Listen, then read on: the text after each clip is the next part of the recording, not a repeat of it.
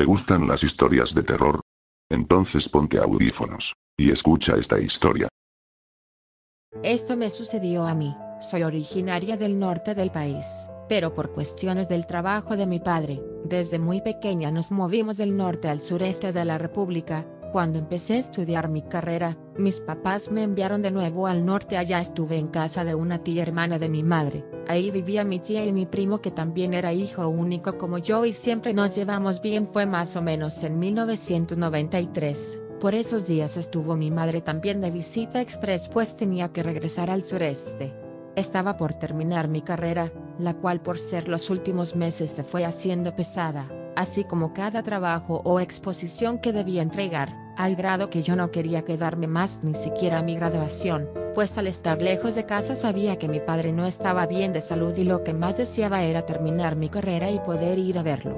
Después vería lo de mi servicio y demás cosas. Por ende me quedaba hasta altas horas de la noche estudiando y realizando todo tipo de trabajos.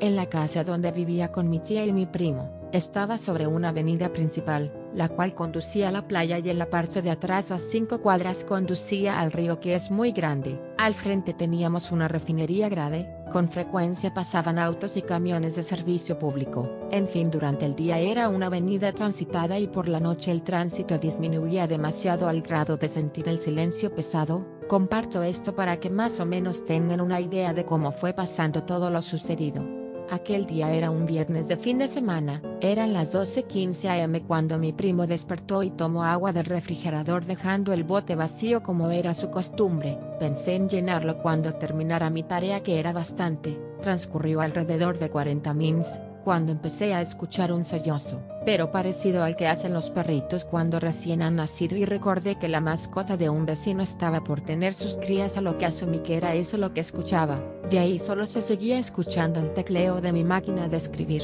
ya que en aquel entonces tener una PC en casa era bastante caro y mis tareas debía entregarlas impecables a máquina de escribir. Transcurrió el tiempo y a mí se me hizo muy rápido, hasta que vi el reloj. Marcaba la 1.30 am y el sonido que había escuchado seguía cayéndose cada vez más fuerte, pero ya no se escuchaba igual pues de cada que dejaba de teclear podía percibir aquel sonido ahora transformado en un sollozo de mujer, pero como estaba tan metido en mi tarea la asumía algún vecino habría tenido una discusión con su esposa o algo así, algo lógico según yo. Seguí y miré más tarde mi reloj, 2.20 am estaba que me caía de sueño y si por terminada mi tarea y empecé a recoger todo de la mesa y aquel sollozo seguía mucho más cerca por lo que pensé que alguien venía caminando de la parte por donde se va al río y se escuchaba como a una cuadra y era un sollozo muy estremecedor, con mucho sentimiento y hasta pensé en que alguien con algún problema venía de esa parte a tomar algún transporte en la avenida principal como solían hacer las demás gentes de esas áreas. Terminé de guardar mis cosas y tomé la jarra para llenarla de agua cuando en ese momento escuché un grito pavoroso, que me estremeció hasta la médula, sentí que desde los pies me recorrió un escalofrío que jamás había sentido. El grito casi podía jurar venía de la esquina de la cuadra y podía escuchar a los perros de las casas vecinas como se echaban sobre algo pero con mucha furia y regresaban llorando y aullando. Yo estaba congelada, cuando de repente se escucha otro grito más que esta vez juro fue frente a la casa de mi tía me hizo reaccionar y de casi un brinco caí a la cama con mi mamá que en esos días estuvo de visita, no sé cómo lo hice pero el agua que llevaba en la jarra la vacié sobre la cama y yo no podía dejar de temblar, ella despertó y me dijo ¿qué tienes? ¿Qué te pasa?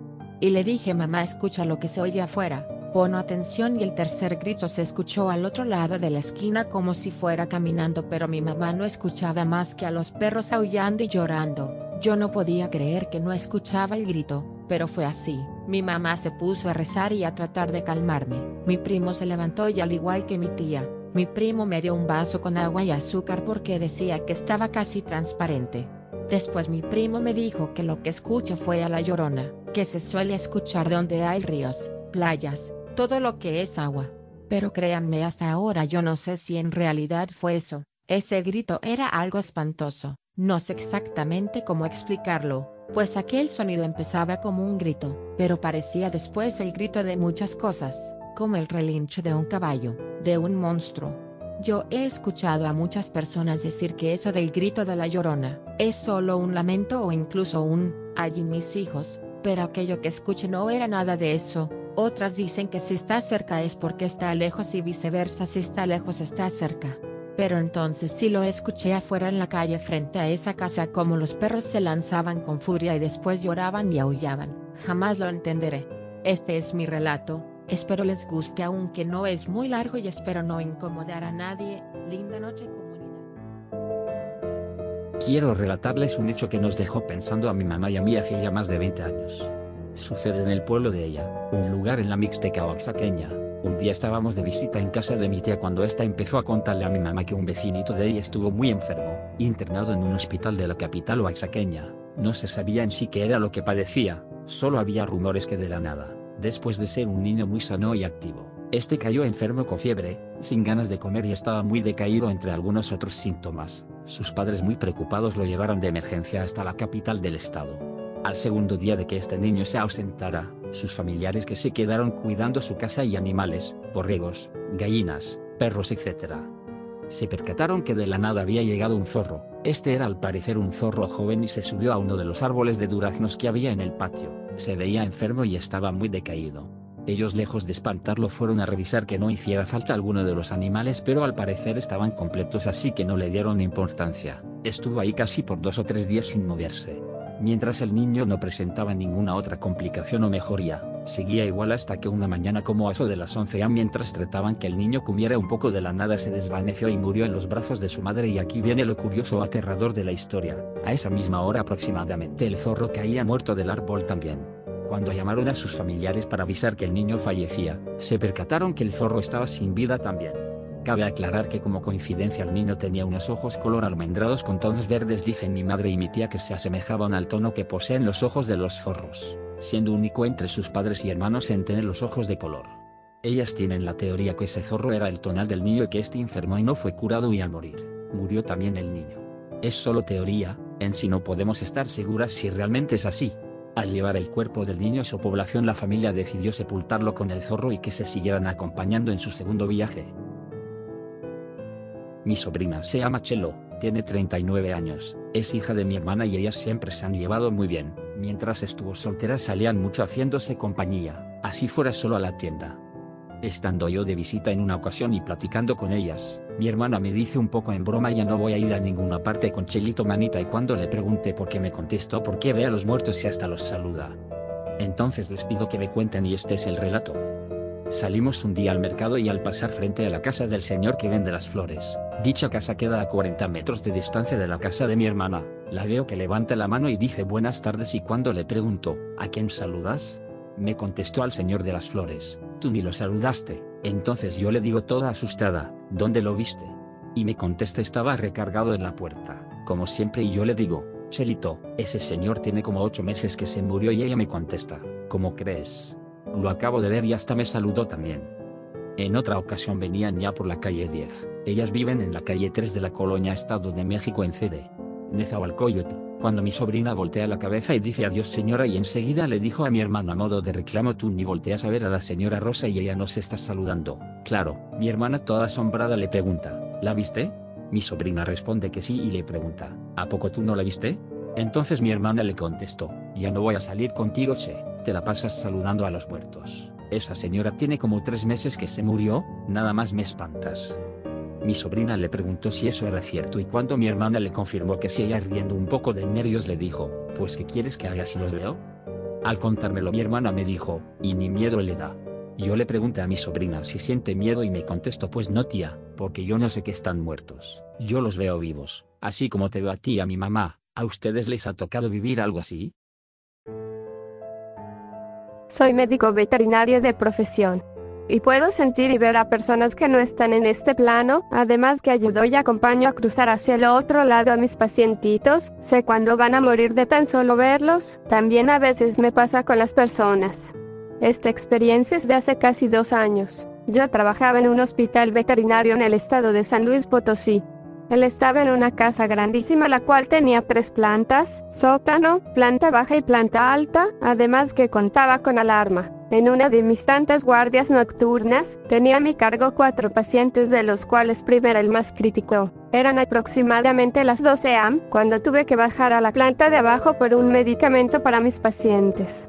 En el área del laboratorio había un ventanal que daba vista al patio, vi a una persona de aproximadamente 1,75 m canoso y dándome la espalda, traía camisa de rayas azul cielo y pantalón de mezclilla azul marino y bota de trabajo café oscuro.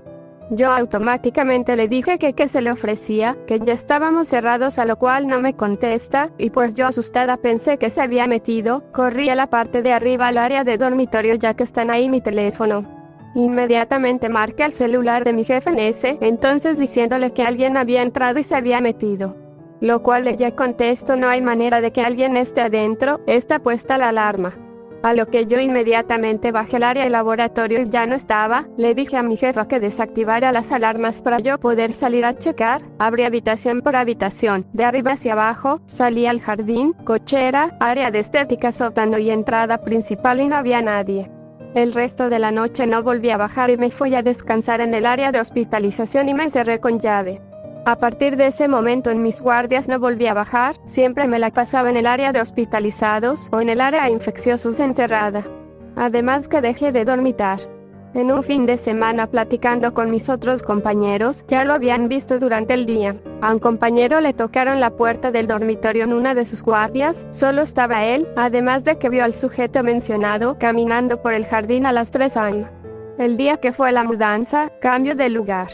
Desde temprano empecé a empacar las cosas, y aproximadamente a las 10 pm estábamos empacando las cosas del consultorio cuando nos apagaron la luz. Éramos tres personas a lo que yo les dije no quiere que nos vayamos. Checaron fusibles, estaban divididos por zonas, estaban atrás del refrigerador y estaban abajo los de la planta baja.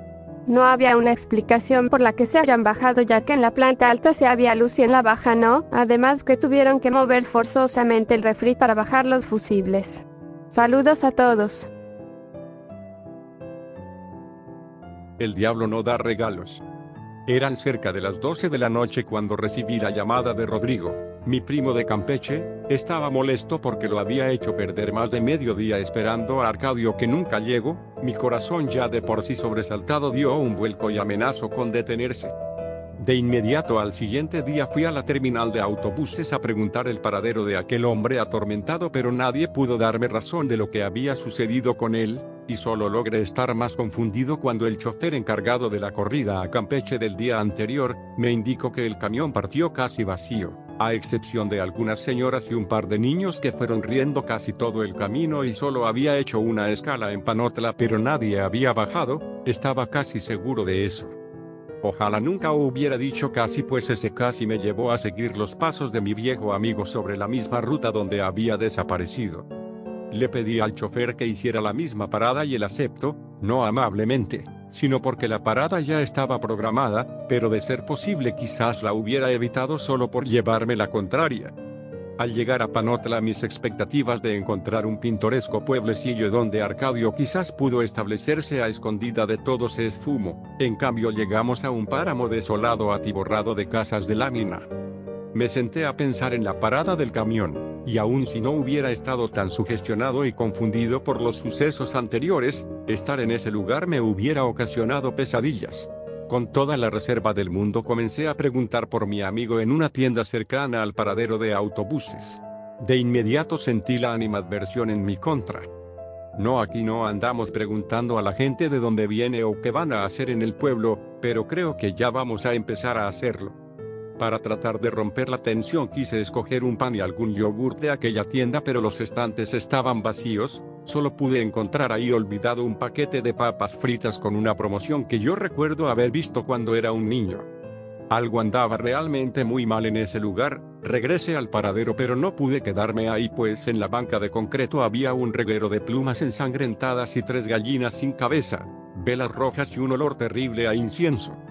Tuve que esperar menos de una hora hasta que por fin decidió pasar por ahí un autobús, decía Orizaba, lo cual me alejaría aún más de la ciudad pero no lo pensé dos veces al subirme para irme lejos de ahí. Después del inenarrable miedo de las semanas previas, tomo posesión de mí una profunda tristeza, pues por más que busque en los días posteriores, nunca pude encontrar un rastro de mi amigo Arcadio, ni posterior a su huida ni previo a esta, nada en Tepito, Nada en el reclusorio oriente donde estuvo recluso, vaya, nada ni siquiera en el grupo de alcohólicos anónimos donde apadrinaba a un muchacho. Al preguntar por él, primero me miraban tratando de acordarse de él y después, cuando parecían estar a punto de decirme algo útil, parecía que todo se borraba de golpe. Estaba triste de pensar que había una parte importante de mi vida que estaba disolviéndose en medio de una mentira o una alucinación. Me había hartado de buscar videos de Dross donde hablara de sucesos similares, personas que se encontraban sumidas en la desesperación cuando la realidad les dio la espalda.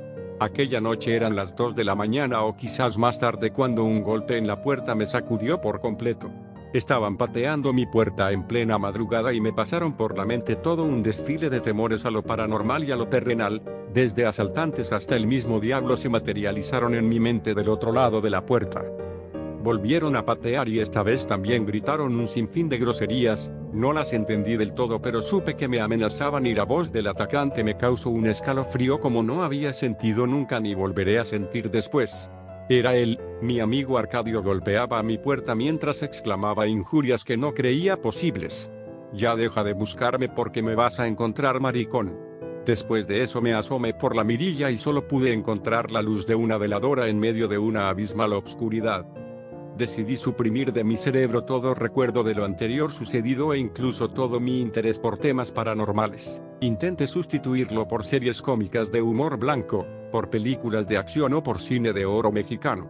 Pero era difícil conseguir series completas o películas piratas en las cercanías de mi casa y todo deseo de ir a Tepito me generaba malestar inmediato. Al principio intenté conseguirlas en lugares aledaños, cerca de Mixcalco o de Corregidora pero nunca servían o eran extraños y perturbadores, mal grabados o con el audio en reversa. No tenía otra opción que regresar a Tepito obviamente sin pisar ni por error la calle de Aztecas. El malestar que estaba tratando de evitar a toda costa, estaba más presente que nunca por mi ansiedad de distraer mi mente. Llegué a visitar nuevos puestos de películas pero por impulsos extraños que me arrebataban el control de mí mismo siempre terminaba comprando películas extrañas, desconocidas y con alto contenido de violencia y gore, sin temor a equivocarme muchas de ellas eran snuff, lo peor de todo quizás, era que las disfrutaba, era enfermizo el grado de excitación que me generaban, algo en mi interior cambiaba y me arrebataba la poca cordura que tenía. Un día caminando en calles aledañas al Zócalo, pensando que me dirigía al Templo Mayor, di vuelta en una esquina y el terror se apoderó de mí cuando me encontré de frente con el altar santero de la calle Aztecas. Inmediatamente quise huir, luchando con mi propio cuerpo para no desmayarme del susto, pero solo conseguí recargarme en una pared para vomitar un inmenso coágulo de sangre.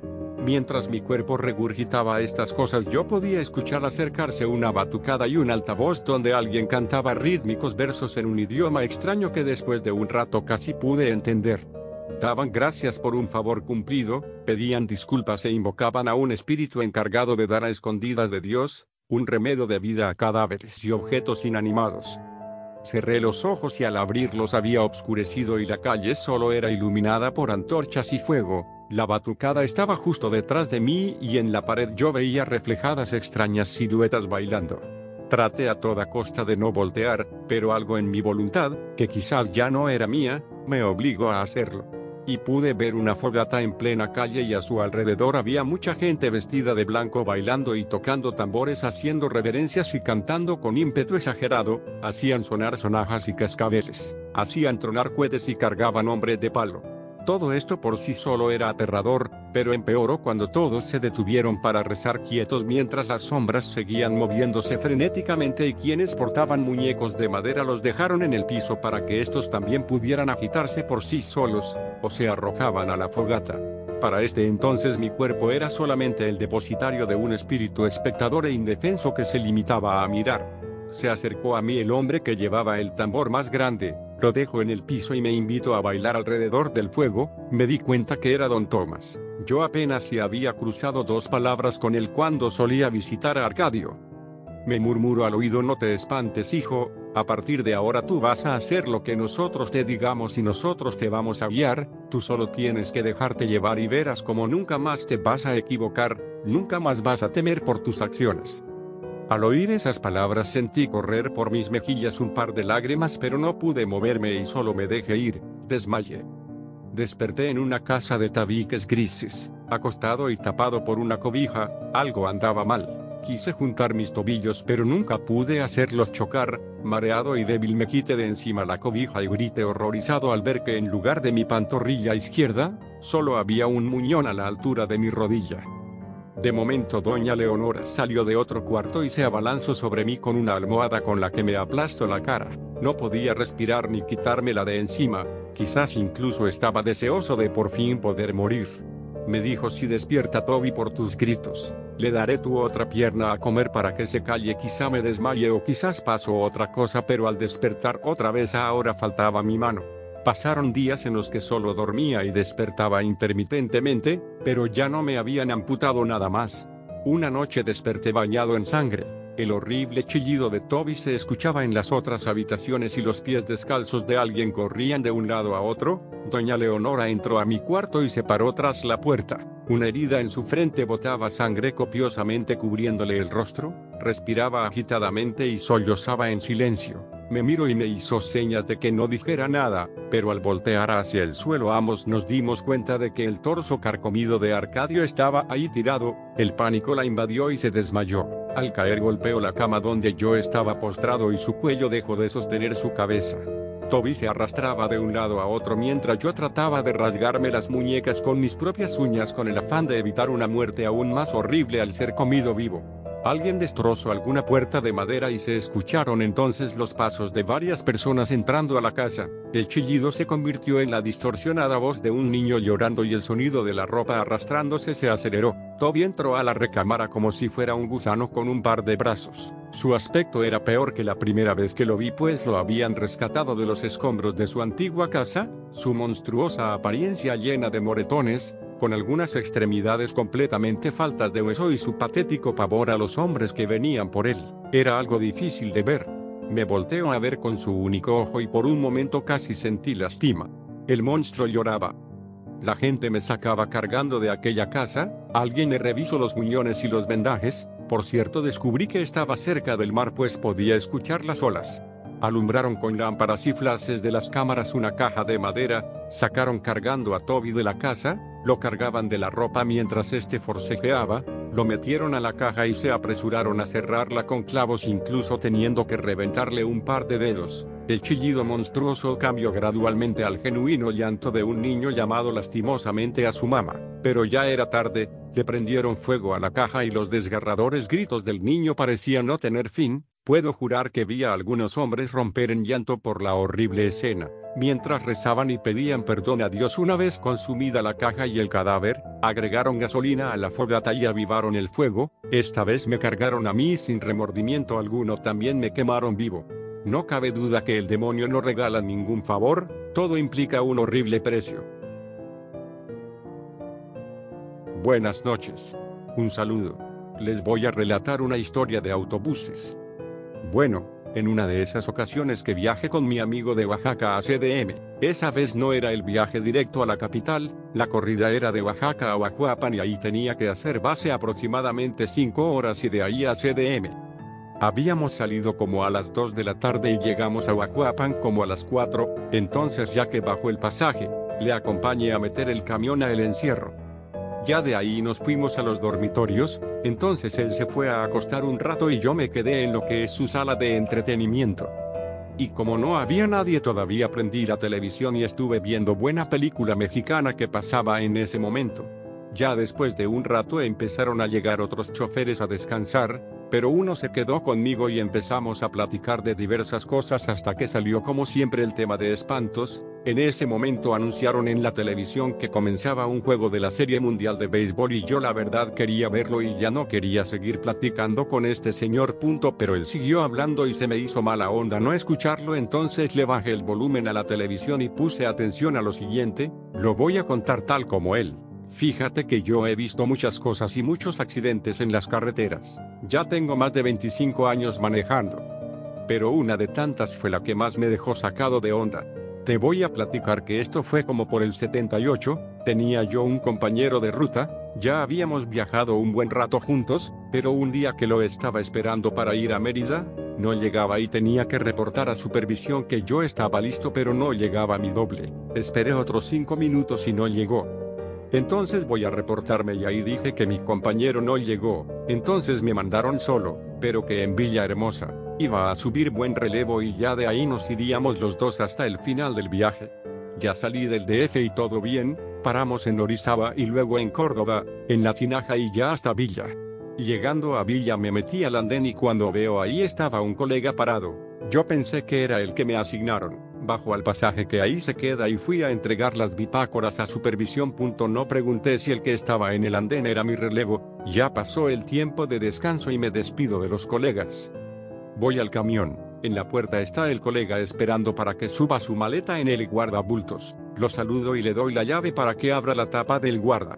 Yo subo, enciendo el motor y verifico los pasajeros conforme a la lista, ya que está todo acorde, me voy a mi asierno y veo que el colega no sube. Piso tres veces el pedal del freno para indicar que ya se sube, que nos vamos.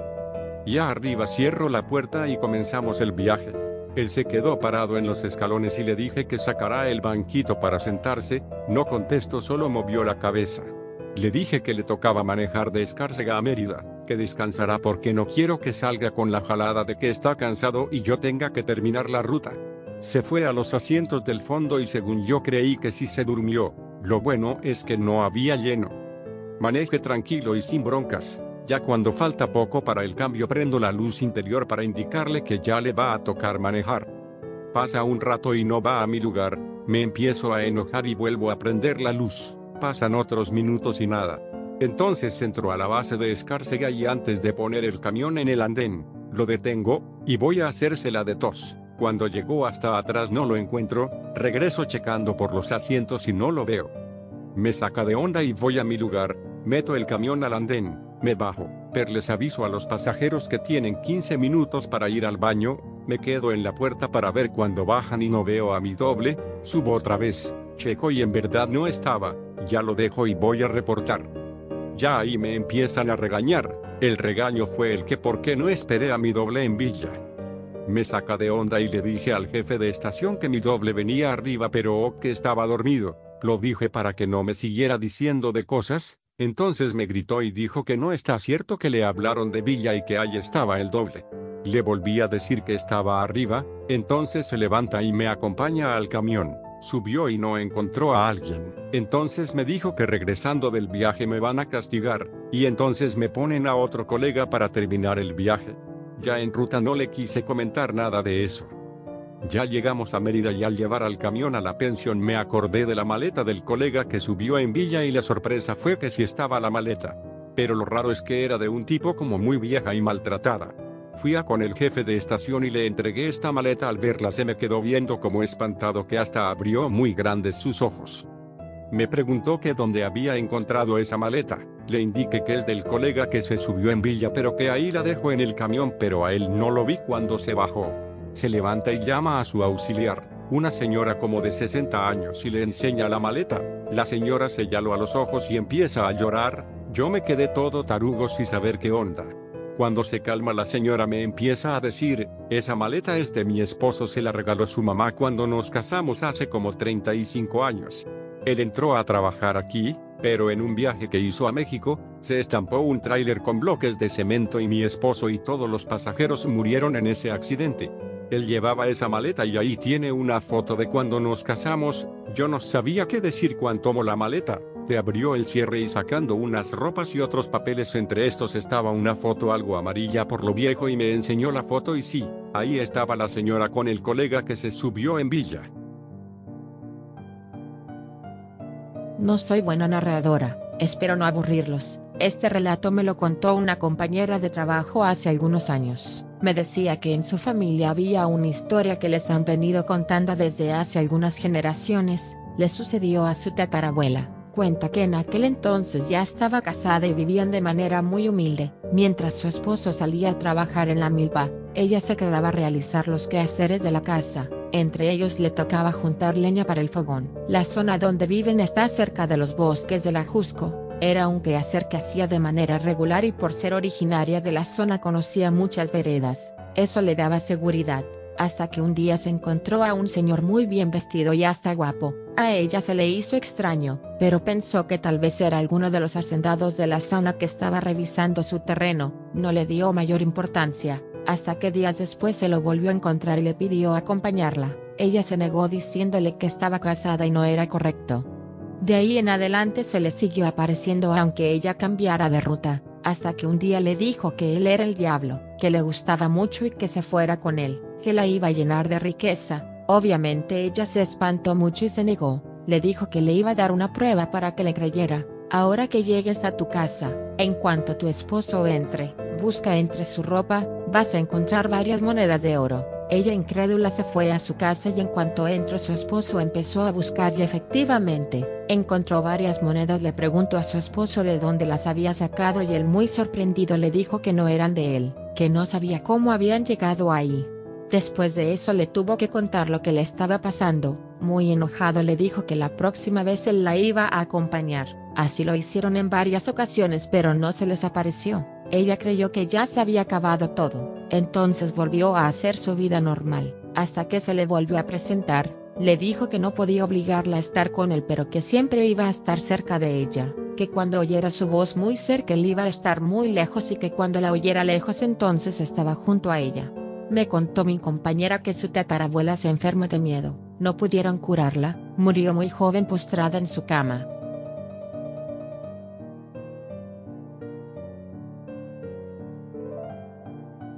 Me gustaría compartirles lo que le pasó a mi tío esto en el estado de Querétaro en la carretera de Ezequiel Montes a Cadereyta.